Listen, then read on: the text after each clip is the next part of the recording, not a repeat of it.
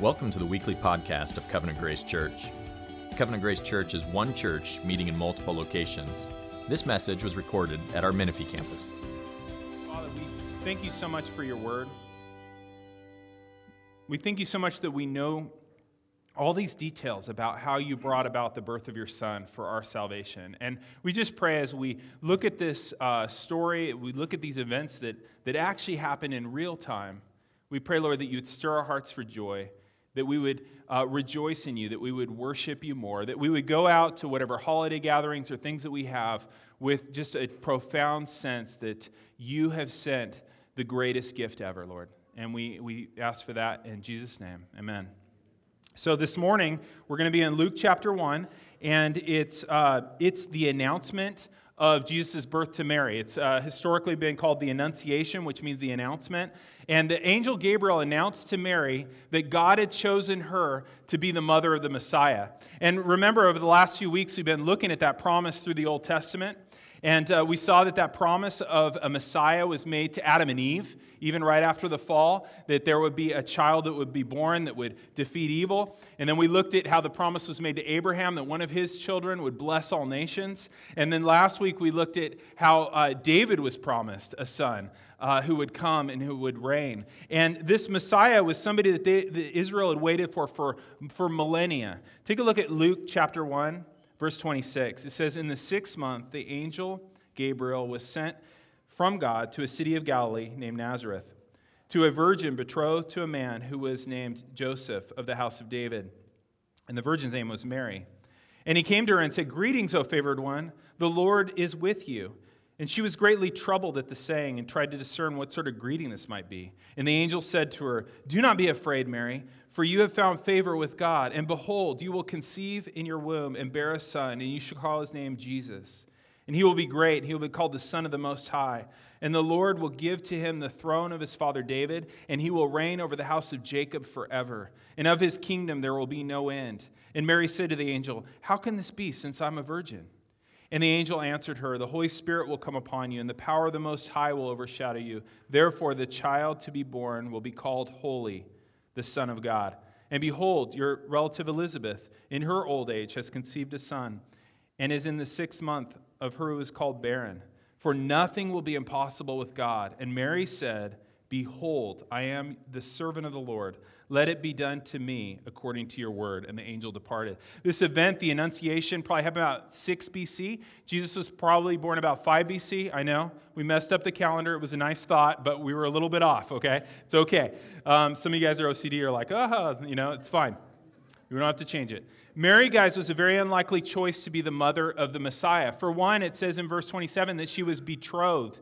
So she wasn't married yet. Betrothal was the first step in marriage. So there would be a, a, part where the couple would become betrothed. It's like engagement, but it was legally binding. The only way to end it would be divorce at that point.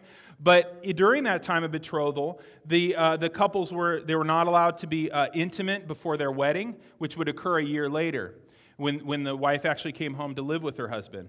And so she was betrothed. She was also a virgin. The word virgin here can mean different things in different contexts. It can just mean a young, unmarried woman without any reference to her history. But Luke here clearly means it to, to mean that she's never been intimate with a man. When Mary's told that she'll have a son, her question is, How can this be? How can this be since I'm a virgin? And literally, the Greek says, I don't know a man. Okay, so she's a very unlikely mother for the Messiah. She's also very unlikely because she's very young. Um, Mary would have been probably in this culture maybe 14, something like that. She's probably a teenage girl. Um, that was common to get married at that age, so she's very young. She's also from a nothing town. Nazareth was a, was a nothing town. I mean, remember what Nathaniel said about it. You know, and his brother said, Hey, we found the Messiah. And Nathaniel was like, What good could come out of that place, right? It was a place, it was a nothing town. And she was poor. We're going to see evidence of that in, in the song that she sings in, in verse 46, the Magnificat. You're going to see hints that she's poor. And yet, this girl gets a visit from the most powerful and prestigious being in the world, the angel Gabriel. And so, the angel, who is Angel Gabriel? Angels are creatures that were made like human beings. They can have personal relationships with God. They are personal, sentient beings like we are, like humans, and made to glorify God. And Gabriel's a particularly high ranking one. When you look in Isaiah and you see the angels going around the throne of God, they're covering their feet and their eyes and they're saying, Holy, holy, holy, right? It says in this text, though, in verse 19, that Gabriel stands in the presence of God, okay? So Gabriel has a particularly high rank, direct access to God, and he's been sent on other important missions. Remember, 600 years before this, he was sent to Daniel to give prophecies to Daniel. He's also been busy in his deliveries um, because he went to see Zechariah just recently um, to this story to tell him that he was going to be a father to John the Baptist. And when we think of angels, guys, we ought not to think of these Hallmark, chubby baby, fluffy angels, right? That you see in a Hallmark store, something like that. Not like that at all, right? Um, when, when Gabriel appears to Mary, he strikes fear into her heart, okay? It, it says in verse uh, 28, he says, Greetings, O favored one, the Lord is with you. And he scares Mary half to death. And it must be hard to be Gabriel because you got this thing, you got to go around, make all these announcements and stuff, but you terrify people. So you can imagine, like, he's trying to be as encouraging and, you know, like, hey, Mary, greetings, uh, favored one, you know, and she's like, ah, you know, like this happened everywhere he went. So he says to her, Don't be afraid, Mary, for you have found favor with God. Don't be afraid, I have a gift. And what is the favor? Look at verse 31. This is the favor to her. Behold, you will conceive in your womb and bear a son, and you shall call his name Jesus. And then Mary has a question about it in 34. She says, How can this be since I'm a virgin? She's like, You know, I had seventh grade science class. I know how this works. How could this be? And Gabriel tells Mary that it's going to be a miraculous conception. Look at verse 35. The Holy Spirit will come upon you, and the power of the Most High will overshadow you. Therefore, the child to be born will be called Holy, the Son of God. For nothing will be impossible with God. Now, I know, guys, there's a lot of drama historically, last probably 100, 200 years about the virgin birth, the virgin conception. A lot of liberal churches are like, oh, we can't believe in that. You know, but it's really, guys, a worldview issue, isn't it? Um, because Gabriel says here, nothing will be impossible with God. You know, if you believe in God, then you probably have no problem with the virgin birth. If you believe in God that made this world and made all the worlds beyond this that we don't see, then you probably don't have a problem believing in a, in a virgin birth because God, by definition, can do whatever he wants whenever he wants. So it's not a problem, right? But if you're an atheist, if you don't believe in God, then you'll find the virgin birth impossible. And so we're left with this. We Christians have to explain where the baby came from. You have to explain where the universe came from. Okay? Uh, one author put it this way um, Christians believe in the virgin birth of Jesus, atheists believe in the virgin birth of the cosmos. Choose your miracle, right? I mean, that's a pretty good way of putting it, right? Um, if you believe in God, virgin birth is no problem. By definition, God can do whatever He wants, whenever He wants. If we don't believe in God, then you kind of have a bigger problem on your hands, which is this whole universe seems kind of impossible, doesn't it? And by the way, guys, the virgin birth also explains that cryptic prophecy we looked at in Genesis 3 about the seed of the woman who would someday come and, and defeat evil. Uh, the ancients would have spoken of a seed of a man, but not a seed of a woman. The virgin birth shows how Jesus is the seed of the woman, but not of a man, right? That he is the biological son of a woman, but not the biological son of any man. He is God's son. But, guys, this news, this news is not obviously good news to Mary. Okay? I think when we think about it, you know, she sees it that way, but uh, on the face of it, it's not obviously good news. Mary is an unmarried teenage peasant girl in a culture where unwed mothers get either disowned or killed. Okay? When you first hear this news, it's not like, oh, good, that's just what I wanted, you know, to be pregnant and unmarried, right? And it seems very unlikely from the start of it that Mary's fiance, Joseph, is going to believe the angel visitation, you know, virgin conception story, right? Like that's probably been tried before.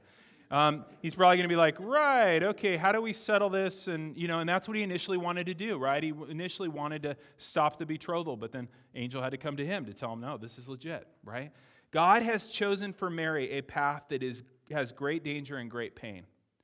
I think that's something we really need to think about when we think about Mary. God chose a path for her life with great danger and great pain. Um, in chapter 2, Simeon warns Mary that being the mother of the Messiah is going to be super painful to her.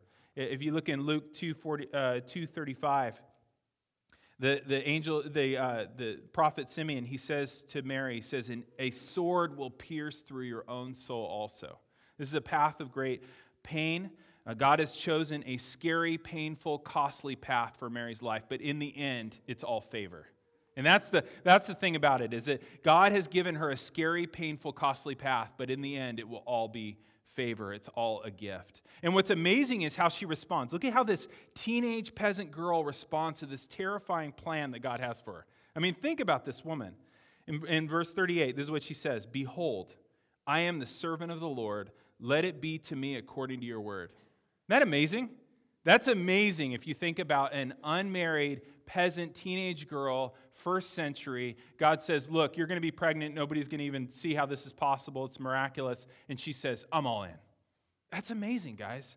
You know, this is probably the most amazing faith in the Bible. We often talk about the faith of David or Peter or Paul, right? But what about the faith of this teenage girl? I mean, she is facing way more fear with way less information than any of those guys had and way less life experience, right? And she's like, I don't know how this is all going to work out, but I'm in.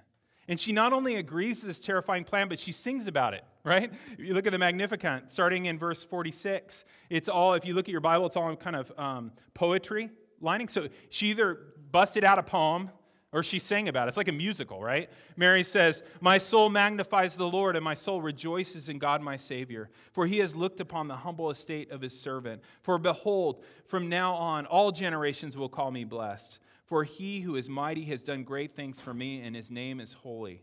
And his mercy is for those who fear him from generation to generation. He has shown strength with his arm. He has scattered the proud in their thoughts and their hearts. He has brought down the mighty from their thrones and exalted those humble. Uh, Those of humble estate. He has filled the hungry with good things, and the rich he has sent away empty.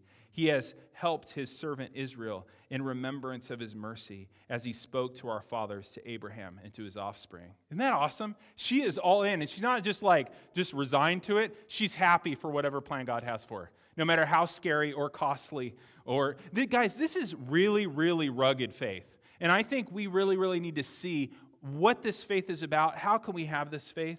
Because, guys, God has a, had a scary, painful, costly plan for Mary. And I'm sure that God has a scary, costly, painful plan for me and for you. And I know that sounds like, wow, Merry Christmas, right? But it's like, let's be realistic. Like, God has not promised us health, wealth, and prosperity, right? He hasn't. A lot of people are mad at him because he's like, hey, he promised me health, wealth, and prosperity, and look at this. And he didn't. I mean, if you look at Jesus when he says, come follow me, he says, pick up your cross, an instrument of, you know, execution, and follow me. You know, he talks about losing your life. I mean, Jesus did not like oversell this thing, right? He didn't like say, hey, I'm going to make everything great. No, like false prophets do that, but he didn't do that. God has promised us hardship in this life, right? A life that is scary and painful and costly, but in the end will be a huge gift, right? In the end will be a huge gift. It'll be a favor. And I think we really need to hear this, guys, because we as a society are very suffering averse. I mean, nobody likes to hurt. But our society is very suffering averse. We refuse to suffer. We refuse to think that there's any way that suffering could, could turn out for good, that there could be any good in suffering. I mean, that's something of our culture. That's something all of us breathe all the time, right? I mean, it's true. Not all cultures are like that. You can go to other cultures and they say, oh no, suffering something, you know, that God will use, or somehow this will be used for something greater. But our culture, we refuse to suffer. We refuse to believe that any good comes from suffering. And guys, I'm no different. I mean, I, you, I've told you guys before, I deal with anxiety. And a lot of my anxiety, guys, comes from imagining some sort of scary, scary, painful, costly future, right? Apart from the spirit, I'd be ruled by the fear of what might happen. I I got imagination for this. I can spin out all kinds of horrible futures and dystopias for myself really easily. And, and I seem to be wired that way. I want, guys, the teenage girl courage of this passage. Don't you? I want this. I'm tired of being afraid. Are you tired of being afraid? Are you tired of thinking about your future and just being afraid of it? I want rugged Hebrew girl teenager faith that's in here. The kind of faith, guys, it says in, in verse 38 Behold, I'm your servant. Let it be according to, my, according to your word. Like, I'm all in. Whatever you command, I'm in. Whatever you ordain in my life, I'm in. That's the way she is. How can we have that kind of faith? How can we say, Lord, do to me whatever you want? You been able to pray that? I mean, I don't know if I've honestly ever prayed this thing that Mary said. Can we do that? We can do that, guys. We can have faith like Mary had. When we see that in the plan that he has for us, whether it be costly and painful and, and scary, that in that plan, plan there's a huge blessing. Gabriel said to her that she's favored, and she believed it, right? And the favor that she saw was a person. Okay, there's a person Mary's going to receive that's going to make any suffering worth it. Look at verse 30. He says, Do not be afraid, Mary, For you have found favor with God, and behold, you will conceive in your womb and bear a son, and he shall be called Jesus. Um, being Mary, eh, being Jesus' mother, scary, painful, and costly, but in the end would be a massive blessing. And I see three ways here, and I want to get to them. There's three ways in which Jesus is going to be a massive blessing to Mary. First one, Mary will be in the family of the king. Look at verse 32. He says, He will be great and will be called the Son of the Most High, and the Lord God will give him the throne of his father David, and he will reign over the house of Jacob forever, and his kingdom will have no end. We looked at this last week. In 2 Samuel 7, David was promised that, um, that a, a son would be born to him, or a great, great, great grandson would be born to him that would reign as king forever that there would be a real human king from his line that would reign on his throne forever. And we saw last week the only way that can be fulfilled is through Jesus.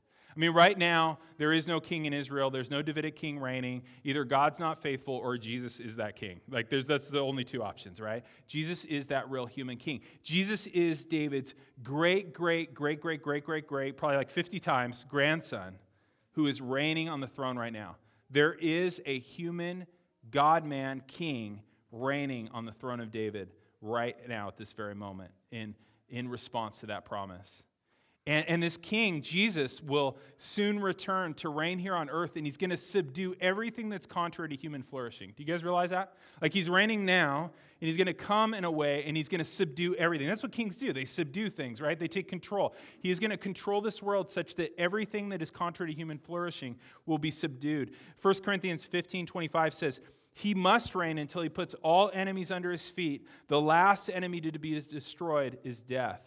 And so Jesus is going to come and he's going to subdue, as he reigns on earth, subdue and remove all abuse, addictions, Alzheimer's, anger, autoimmune diseases, arthritis, cancer, chronic pain, cynicism, death, depression, dictators, yes, they're in alphabetical order, earthquakes, fatherlessness, fear, hate, HIV, homelessness, hopelessness, hunger, loneliness, lust, malaria, murder, nuclear weapons, oppression, panic attacks, parasites, Parkinson's, porn, poverty, predators, racism, sexism, slavery, suspicion, tsunamis, wildfires, etc. Do you guys have anything right now that you can think of that was not on that list? Please give them to me right now. Tell me. What? Zombies, if they are real, will be eliminated. yes. He will come, guys, and he will rule and he will remove everything that is contrary to human flourishing. And the cool thing is, Mary gets to be that king's mom. Okay, that's the blessing. Mary gets to be that king's mom. She gets to be in the family of the king, and that's why she's all in. Also, Mary will get to carry God within her. The angel Gabriel says in verse 32 and verse 36, says in verse 32 that, that Jesus is the Son of the Most High. He says in verse uh, 36 that Jesus is holy, the Son of God, right? The child within Mary will be both human and God. And this is what we call the incarnation. And it's really amazing because God the Son has existed forever. He has no beginning, no end. And there was a time when he had no body, right? He's God without a body. So before about, you know, 6 BC, whenever the conception was, he had no body for eternity past. Didn't need a body um, lived in a way that was bodiless. He then, in the incarnation, took on a body, and in taking on a body, he has permanently become a man, God and man, and he has his body still. Do you guys realize that? In Colossians, it says in chapter 2 that all the fullness of deity is pleased to dwell bodily. In, the, in its present tense, he still has his body. He's, he's become a human being. And um, it says that he has become a human being permanently. And, it's not just that he has a human body on the outside and inside he's God. It's not like he's God wearing a man suit. He's fully human on the inside too. The Son has a real human soul and a real human spirit, a real human nature, a sinless one, but a real human one. He has real human thoughts. He has real human emotions. Hebrews says that he had to be made like his brothers and sisters in every respect so that he might become a merciful and faithful high priest. And yet, when the Son became a man, he didn't swap his deity for humanity, he added humanity to his deity. And so, in his whole earthly life, he remained 100% God, right? Jesus is 100% God. So much that Paul could talk about Jesus' blood that he shed on the cross as God's blood. He says that in Acts 20. And so, what we have here in this baby born around 5 BC is the God man. Truly God, truly man, two natures in one person. Isn't that amazing?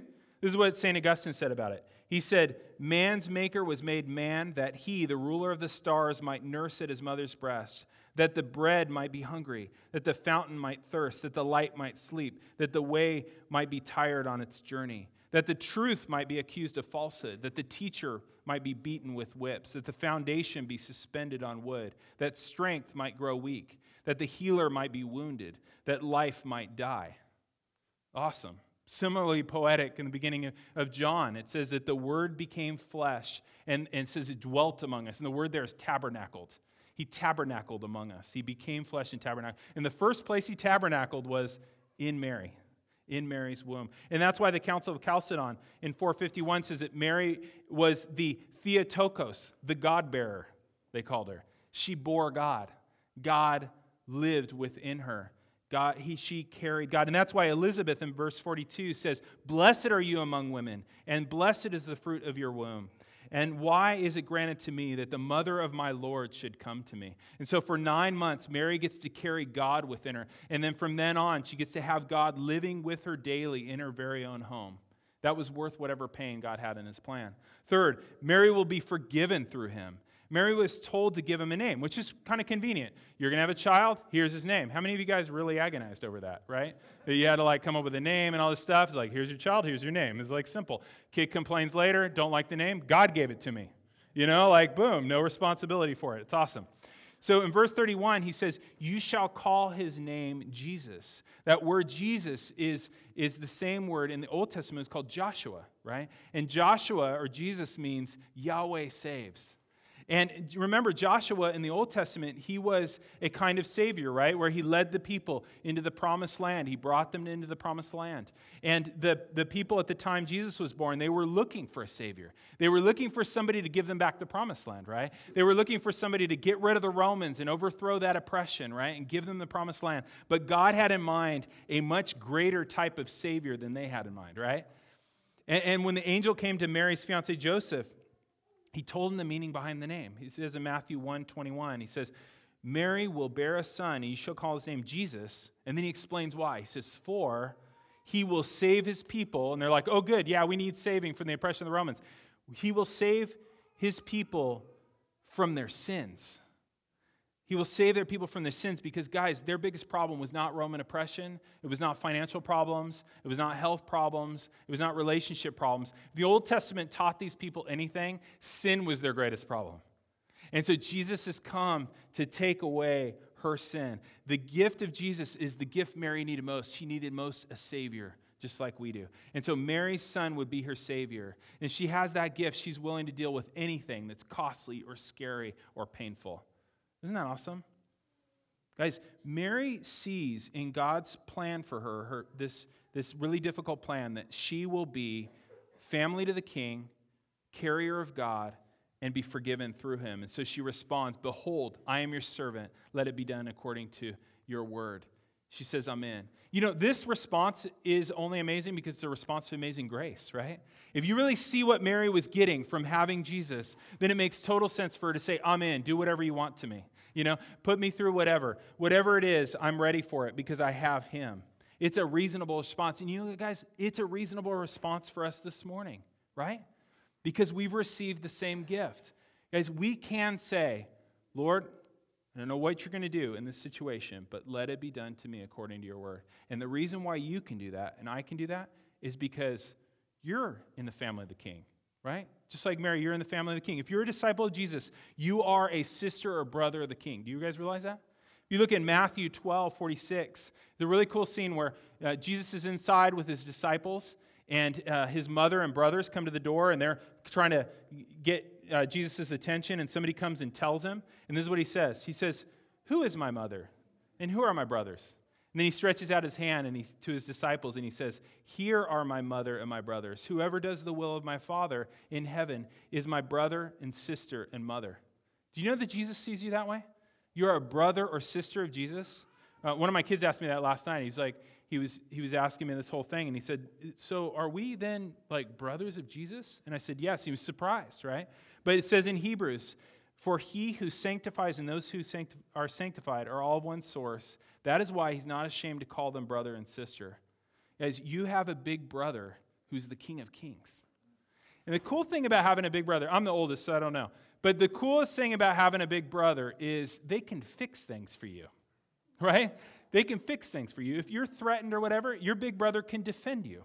He will take care of you, he will make things right, right? Guys, you have the biggest big brother there is. King Jesus. And when he returns, he's going to knock down everything in this world that stands in the way of your everlasting joy. Isn't that awesome? When our brother, the king, appears, all the consequences of the fall will be removed. Whether they're our own physical health, whether they're our internal, you know, mental things that we wrestle with, whether it's our relationships or our society, our environment, whatever, he is going to make right every dimension of this world. Joy and peace throughout. It's just amazing. Do you guys remember when Jesus was here, even the wind and the sea obeyed him? When he comes back with a, with a wipe of his hand, he removes everything that's here that's painful, sick, um, that's not right. When he returns, he's going to subdue everything that's harmed us. And if we have that gift, guys, then we can deal with what we have in the meantime, can't we? If we really have a handle on that, we can go, okay, if that's our future, then I can trust him with whatever he has for me right now. Also, guys, you're a God bearer. I don't know if you realize this. You're a God bearer. If you're a disciple of Jesus, God the Spirit lives within you right now.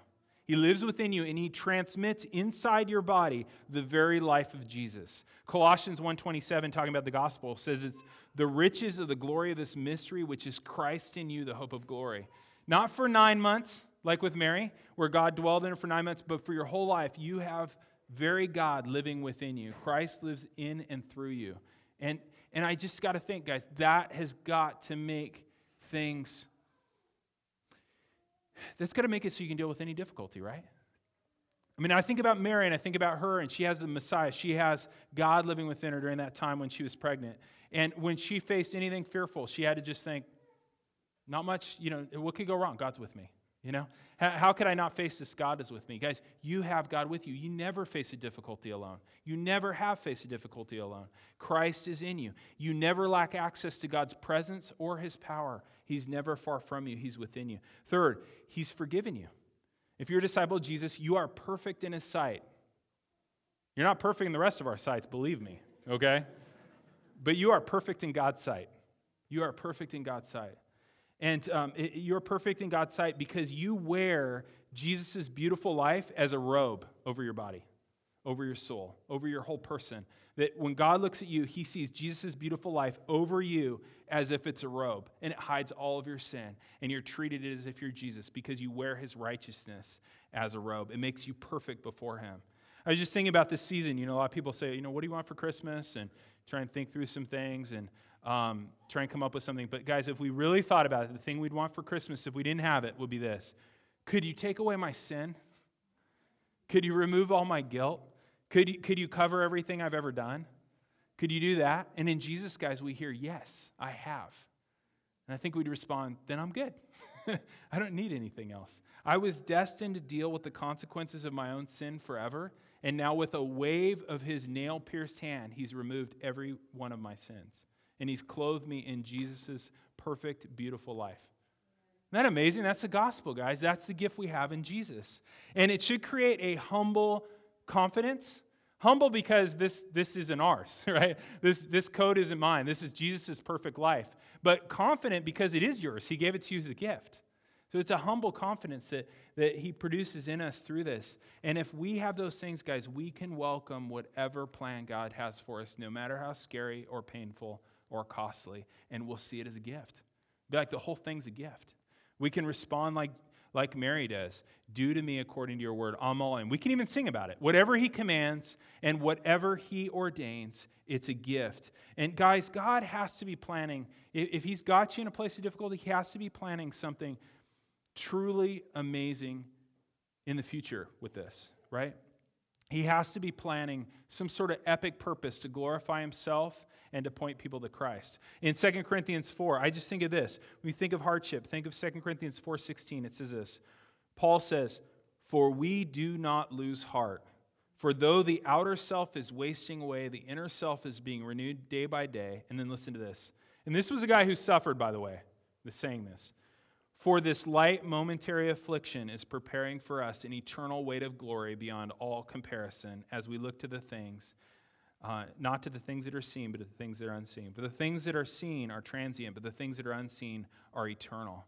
Guys, if he has you in a, in a difficult place, it must be to build an eternal weight of glory. It must be to do something in you that's going to reverberate throughout eternity, guys. In the new world, it's going to have, you're going to see the effects over and over and over again, and you're going to look back at the whole life, and it's a gift. Are you all in? You know, whatever comes our way, let's, let's have it be big for the glory of this God. The God that Luther spoke of when he said, No other God for me, born in a manger, died on a tree. Right? How, how do, have you received this gift? Father, we thank you so much for the gift of your Son. He's exactly what we needed. We need a king. This place needs a king. Our lives need a king.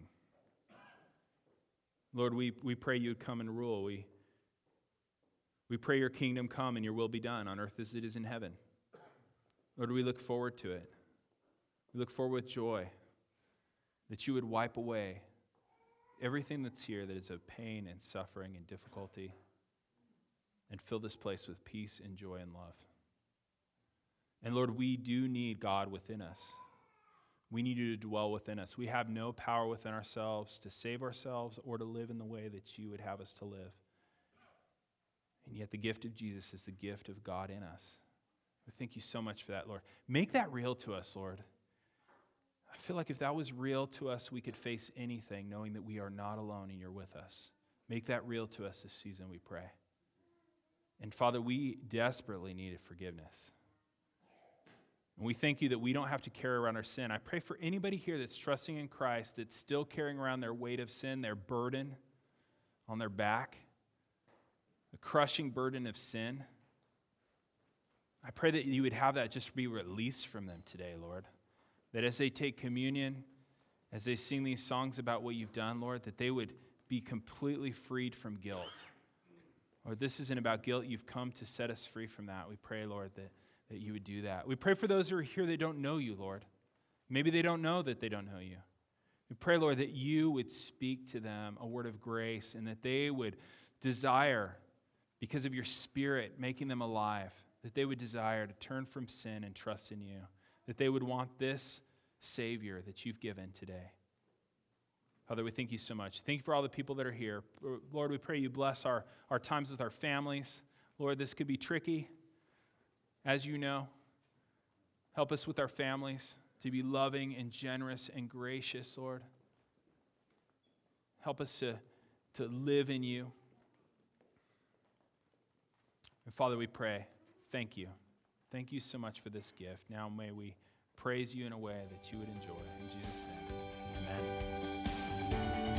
You've been listening to the weekly podcast of the Menifee campus of Covenant Grace Church. If you would like to know more about Covenant Grace Church, visit us online at covgrace.org.